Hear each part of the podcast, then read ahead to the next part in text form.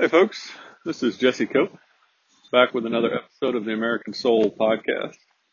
Hope y'all are doing well, wherever y'all are, whatever part of the day it is for you. Appreciate y'all giving me a little bit of your time today and each day, and we'll do work hard to use it wisely here.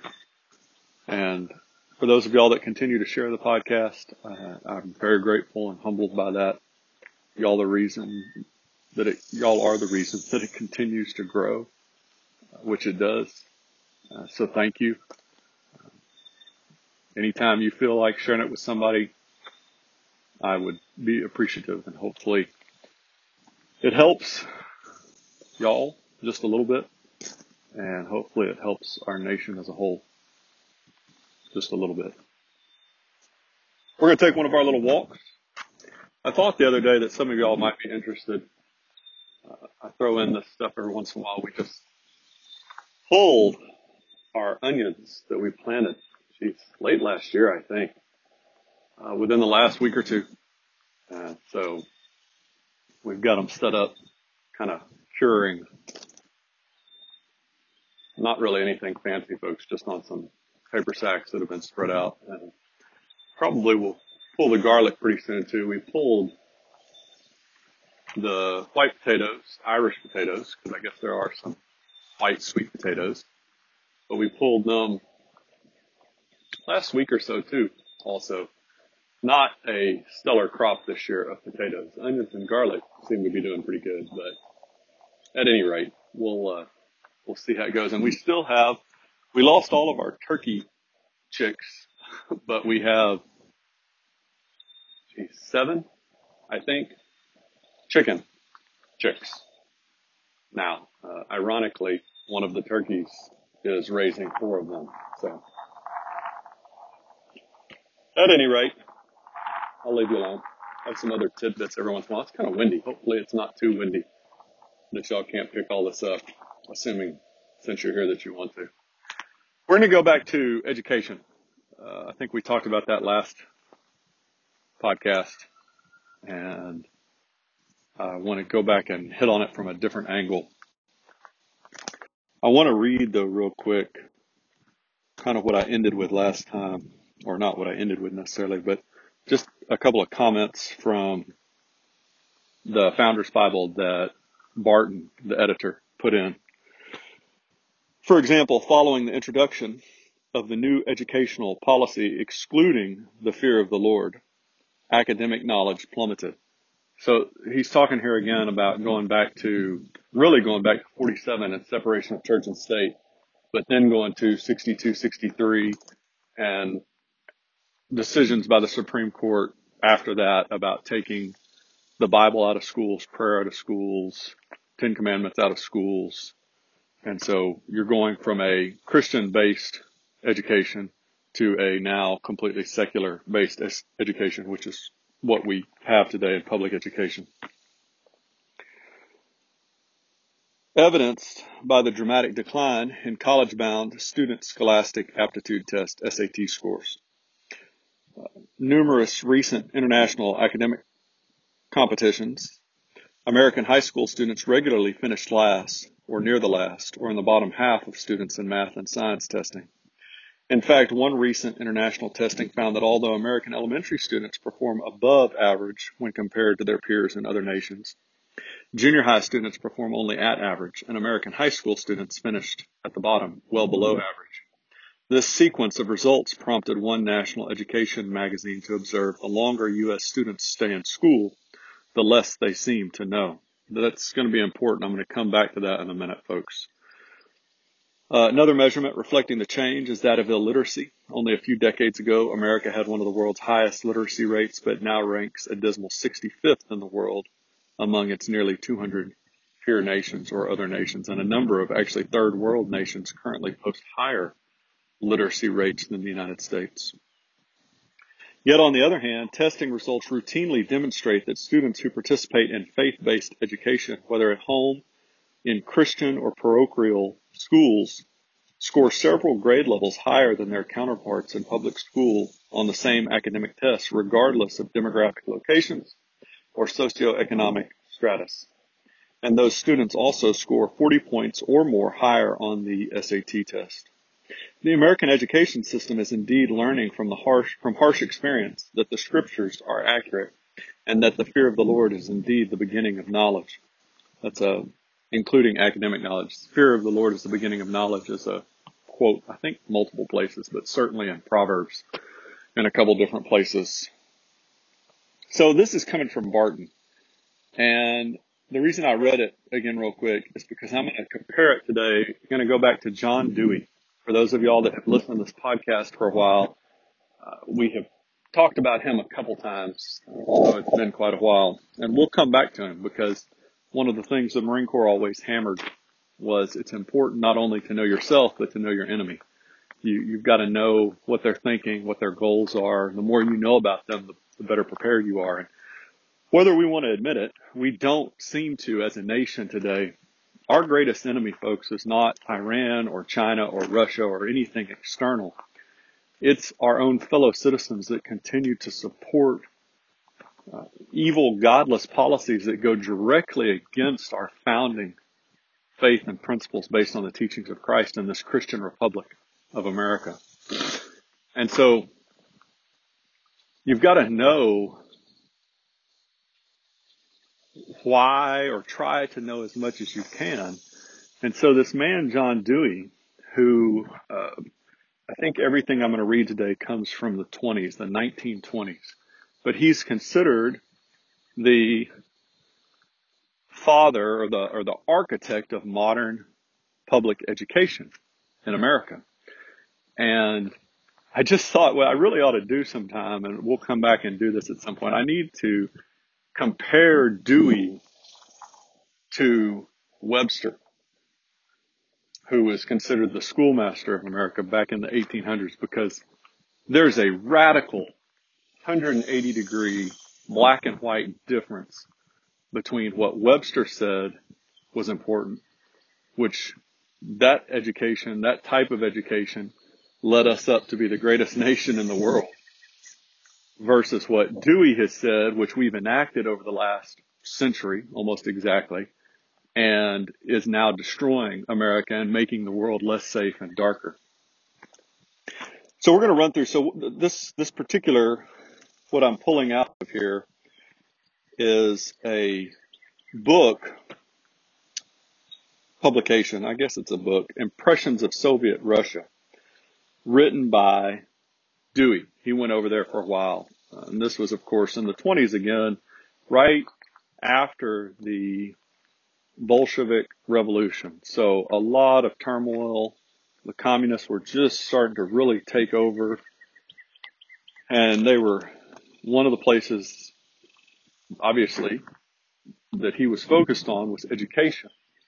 And so I'm going to read through a couple of his comments so that we can see, well, you'll see the ties to today, how close it is to what the schools, what public education is doing today. It's, it's really kind of frightening. So here's the first excerpt, uh, and this is under the chapter of what are Russian schools doing. The point may be illustrated by the bearing of school activity upon the family institution as that is conceived by the orthodox Marxian socialists.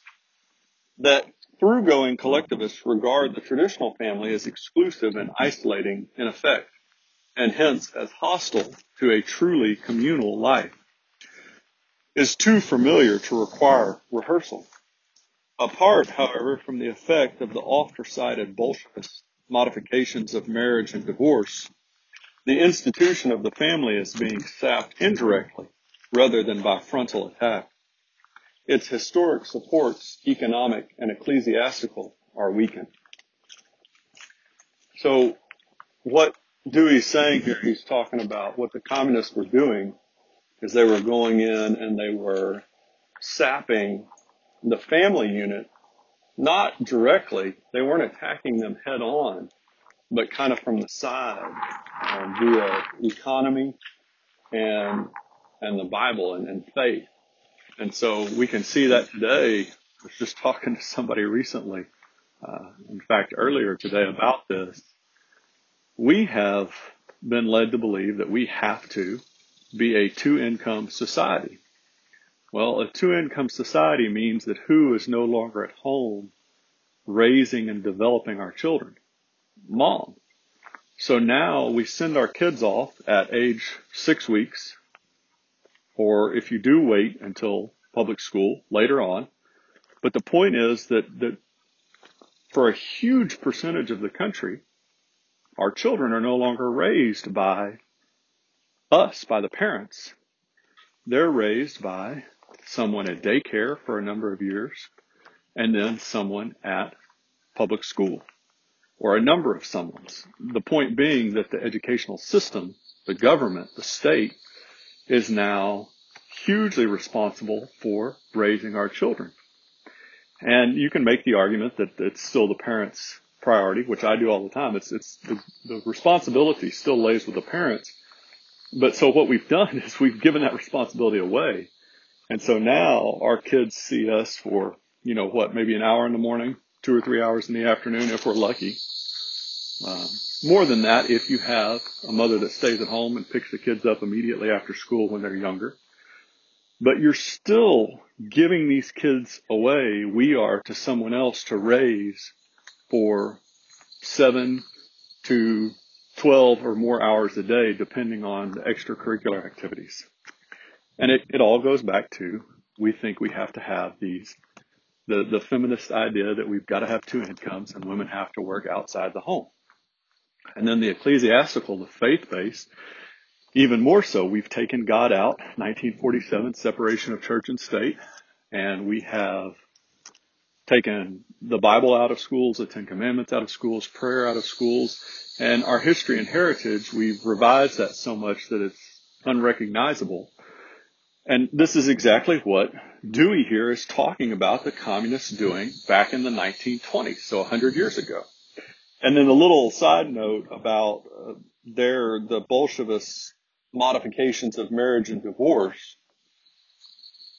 He was saying aside from the fact that they've made divorce much easier and okay and, and made marriage much less of a important unit to the country.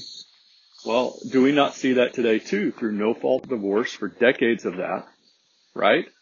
Uh, you see, all you've got to do, I say this frequently on the podcast, go walk in a school. Pick a school, wherever you are across the country.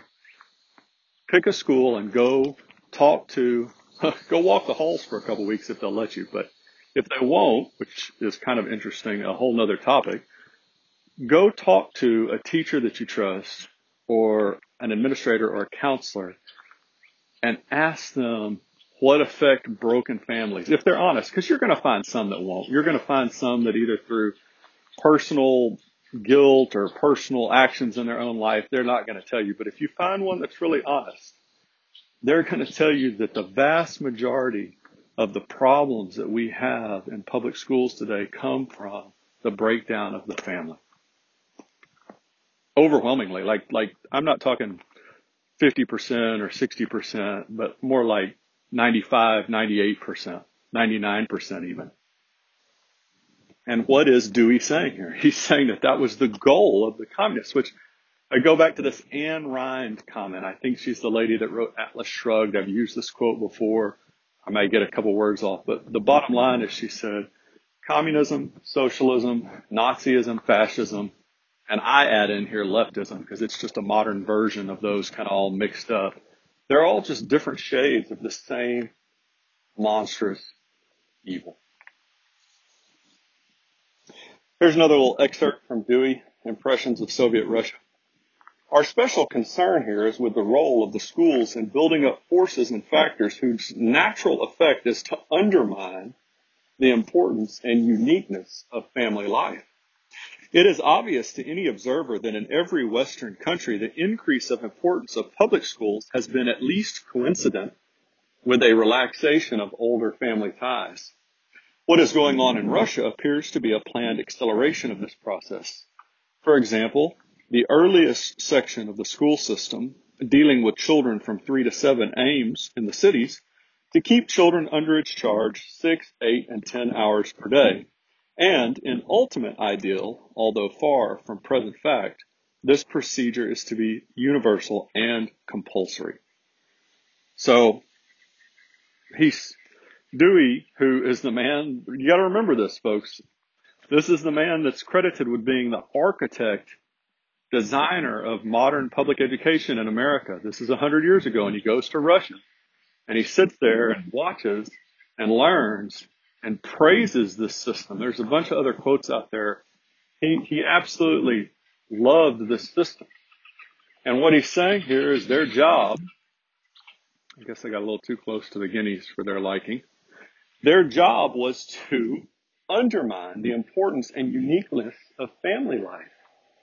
They want to take students away from mom and dad and the church, which he says elsewhere if I get time for that quote, away from, well, I guess he already said it when we were talking about the ecclesiastical ties, the faith-based ties, away from God and family. That's the whole point of education, right? Our special concern is building up these forces you got to read in a little bit here, folks. Forces that are that are evil forces and factors whose natural effect is to undermine the importance and uniqueness of family life. And then they want to keep children what? Younger and younger, six, eight, ten hours per day. And the ultimate ideal is to make this universal and compulsory, meaning you have to send your kids as young as, what does he say here? Children from three to seven. So the aim here is to take these kids, which we've kind of already voluntarily done. You go back to the two income system and given our kids away at six weeks of age. We want to take these kids and put them in a school system. And if you don't think daycares are, right, you, you think you've got a really good daycare, the daycare is still just like public schools are, folks, monitored and governed by who? The state right? That's why you do see uh, this becoming more and more of a topic. The states where the state has a lot of control over homeschooling and the states where there is little to no control over homeschooling. Because if the government can step in, just like they do with public education into private schools or homeschooling, then there's really not all that much difference. There is. There's still a huge difference, but y'all get what I'm saying. And what have we done, folks, over the last 50 years? We've made the school day longer and longer and the kids when they come to school younger and younger. So again, we're following what Dewey says. There's one little quote at the end of this page. Uh, these certain children they've sent to these summer colonies, they were called, in which children from these all day kindergarten, quote unquote, schools will spend a large part of the summer months. So not only not only do they want the kids during the school year, they want them in the summer too. And what have we done? Now, not just talking about the hours of school each day, but the length of the school year.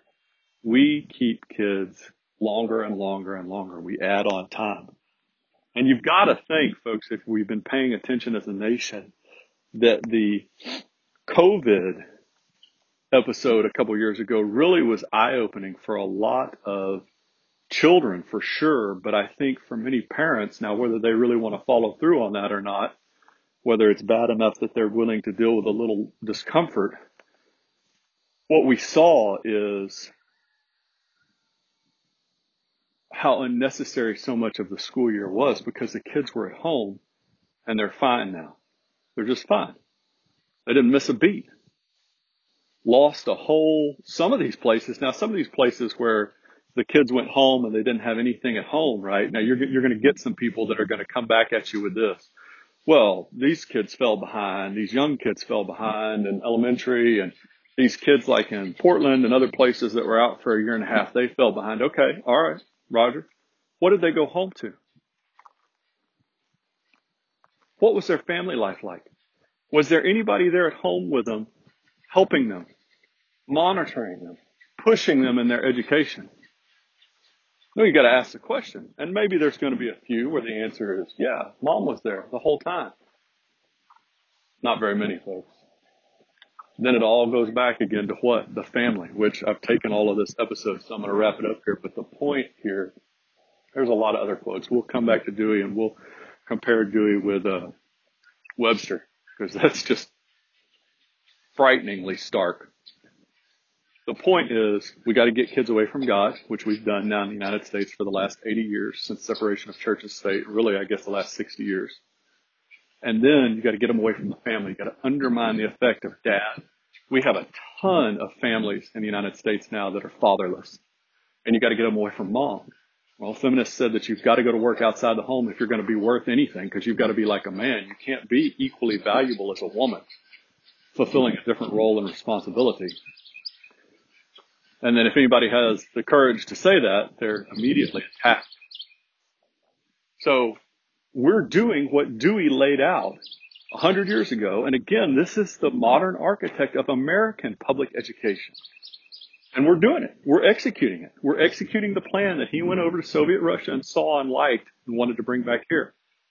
And we can't figure out why our kids are doing worse, are failing the longer they're in school. Going back to Barton's comments. And why so many of these kids are struggling so much. Because we've taken away the thing that made America strong, that made our families strong, because our families make our country strong, and that's God and mom and dad. I did not get anywhere near uh, where I wanted to, which I know is shocking to all of y'all that have listened to this podcast for any length of time. So I apologize. We will come back to it. It's a great thing about doing these podcasts for just a little bit each day. We can always come back and hit topics and we need to. Muscle memory. God bless y'all folks. God bless your families. God bless America. Sure do enjoy our little walks. Thank you for joining me. As always, we'll talk to y'all again real soon. Looking forward to it.